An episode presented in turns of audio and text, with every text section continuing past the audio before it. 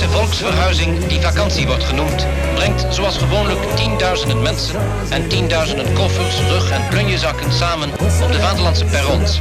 Talloos zijn degenen die hun comfortabele vlekje voor een dag of wat verwisselen voor een caravan of een tent zonder stromend water. De vakantieman met historische vakantietips.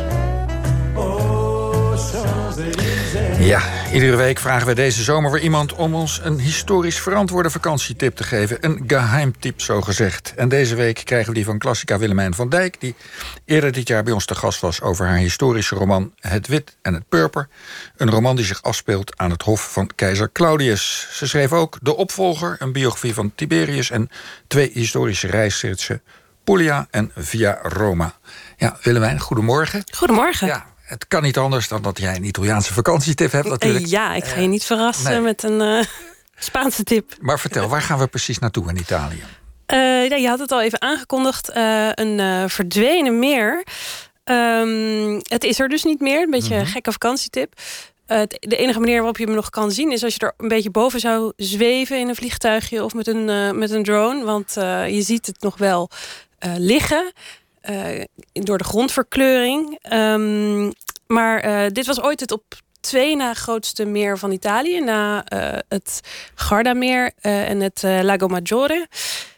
En het ligt in de regio Abruzzo. Dat is ja, echt het, ik zou bijna zeggen, het donkere hart van, van Italië. Ja, de- onder eh Toscana waar iedereen naartoe gaat, maar wat boven Rome. Dat, eh, Precies. eh, in, in heel veel Nederlanders gaan naar Toscane of naar de meren. Ja, je moet er ietsje, ietsje verder voor afzakken, maar ja, dan heb je ook wat. ja. En, en hoe ben jij er ooit voor het eerst terechtgekomen? Eh, nou, dat was in de researchfase van, voor mijn boek, wat je net noemde, het, het Wit en het Purper. Ehm, speelt zich inderdaad grotendeels af aan het Hof van Claudius en dus in Rome.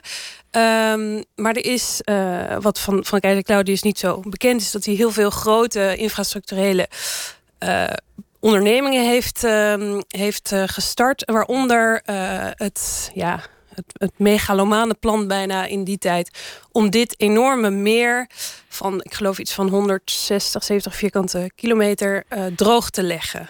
Ja, en, waar, en waarom wilde hij dat? Hij wilde dat eigenlijk, eh, het start, hij startte al mee in eh 41, dus echt vlak na zijn aantreden als keizer. En ehm, hij, eh, hij wilde zijn naam vestigen.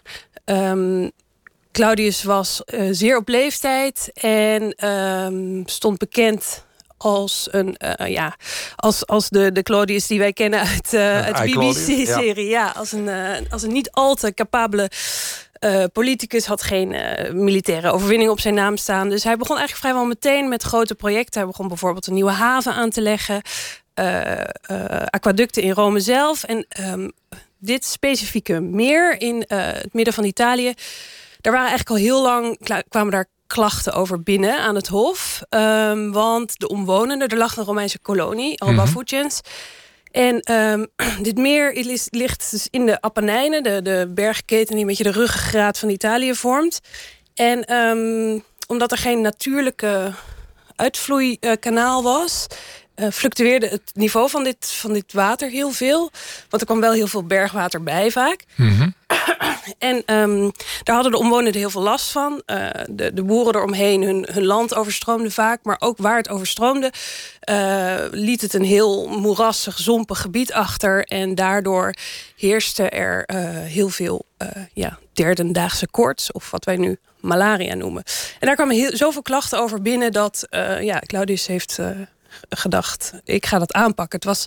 Ja, eh, want ze legde in die tijd het verband tussen die ziekte en het water wel, al wel degelijk. Ja, ja, dat, Ja. er was wel, eh, ja, er waren bepaalde theorieën over. Het is niet helemaal eh, zoals we nu het wetenschappelijk juist zouden noemen, maar Ja. dat, dat idee hadden ze wel. Want dat trok natuurlijk super veel ja, vieze insecten aan. En nou ja, goed. Ja. Het, het, het idee dat dat ongezonde lucht produceerde, dat bestond al, ja. Maar een van de grootste meren van Italië eh, droog gaan leggen. Ja, Eh, de Romeinen zijn bekend om hun prachtige waterwerken, hun aquaducten, noem maar op. Maar eh, hoe, hoe hadden ze dit gedacht te doen?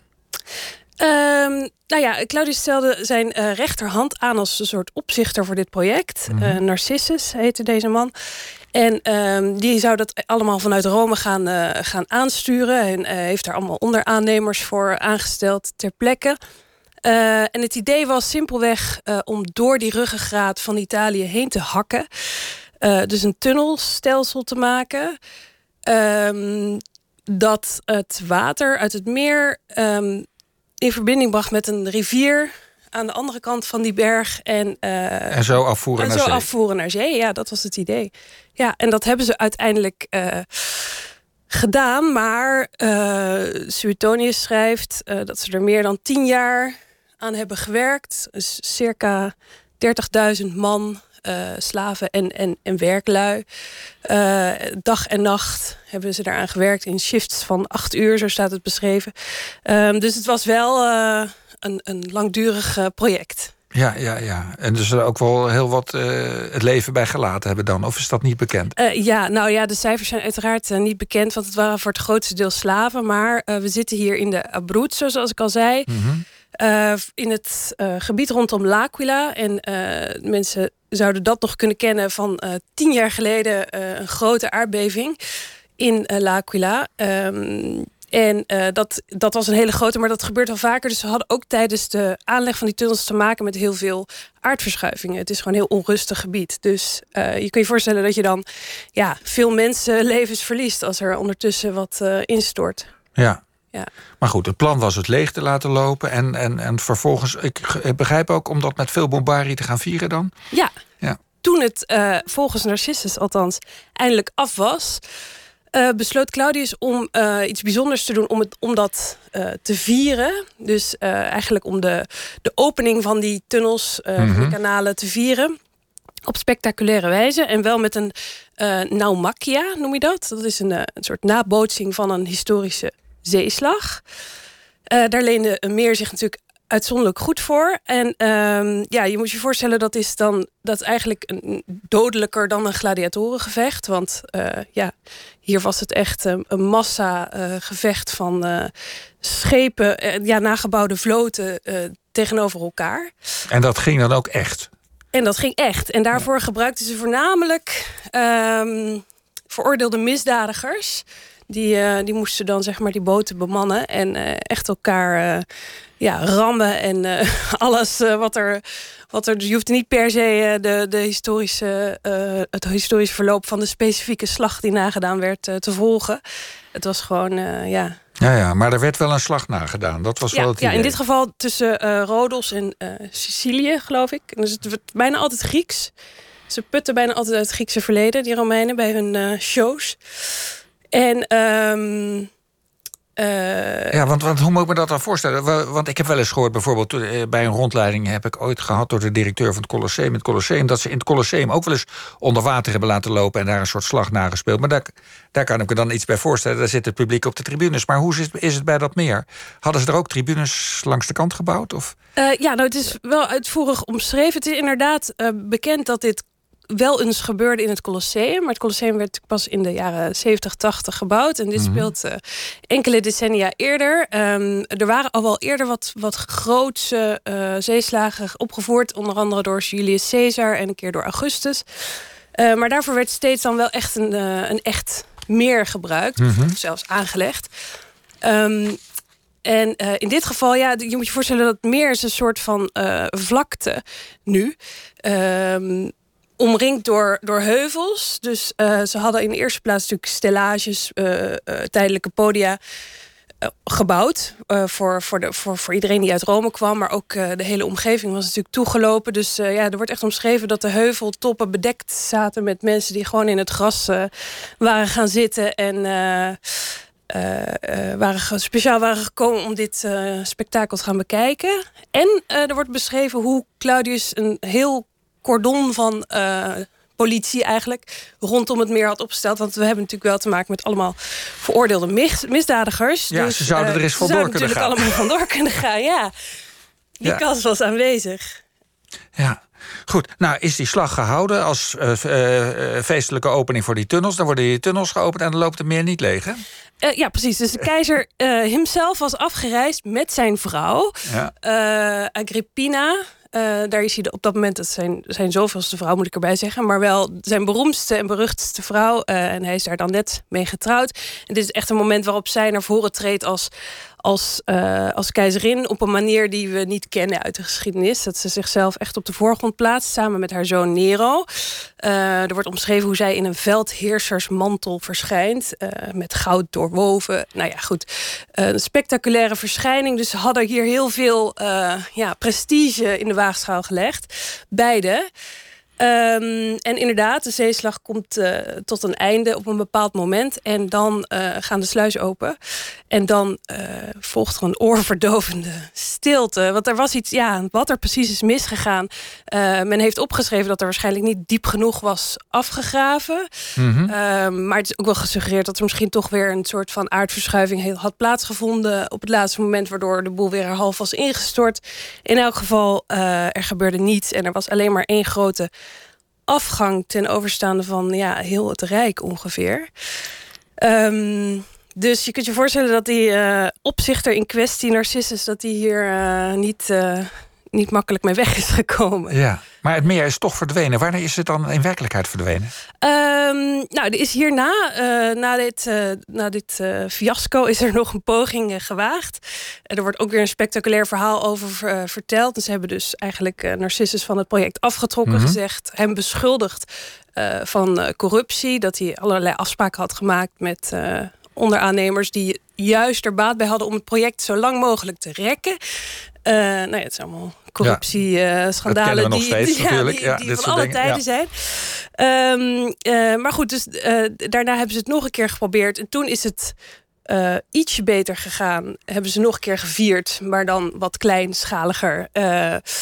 en toen is er, hebben ze wel voor elkaar gekregen dat het, dat het dat niveau ietsje is uh, gedaald. Maar het duurde echt uiteindelijk nog uh, ja, tot aan het einde van de 19e eeuw... voordat het echt helemaal gelukt is. En uh, in, die, in al die eeuwen is, er, is die overlast gebleven... en, en, en is er, zijn er wel vaker pogingen ondernomen. Maar het is, ja, als je er ook bent, het is zo'n gigantisch project. Ja. Dat het eigenlijk de moderne tijd nodig heeft gehad, uh, denk ik, om, voordat het eindelijk echt gelukt is. Ja. Um, wel gebruikmakend overigens deels van die kanalen die al in de oudheid, in de oudheid gemaakt zijn. Want ja, die kanalen zeker. en die tunnels, die kunnen we nu nog steeds zien. Ja, Als die, we die, die, liggen ja. daar. Ja. die liggen want, daar. want daar gaat het natuurlijk ook de vakantietip ja. Ja, ja, ja. Nou ja, goed. Wat uh, kunnen we er nog van zien? We, we kunnen dus. Het, overigens hebben ze dus gelijk gehad met dat het een goed idee was. Want in, nu is het een van de meest vruchtbare vlaktes van, van Italië. Dat, uh, dat, de plek waar dat meer ooit lag. En dat was ook het idee. Als we het droog leggen, gaan we daarna dat land mm -hmm. bebouwen. Um, en dat is nu dus zo. En uh, er is heel veel. Er, liggen heel veel. Uh, er wonen heel veel gemeenschappen. En die uh, aan de rand kun je dus nog ja, die, die kanalen zien liggen. Vlakbij um, het dorp of het, de opgraving Alba Fugens. dus er zijn allerlei sporen van het verleden die je daar kunt bezoeken. En de kanalen van Claudius, dat is er één van. Dan moet je wel een beetje ja, uh, stalen zenuwen voor hebben. Want het is uh, donker natuurlijk en, mm -hmm. en glad. En uh, nou ja, goed. Het ja. is een, een, spannende ervaring. Ja. Ja, ja, ja. En die tunnels, kan je daar ook in? Ja, onder begeleiding en, en op afspraak kan je er zeker in. Um, en het is, ja, het is, het, het is een, een, een, historische sensatie natuurlijk om daar te lopen.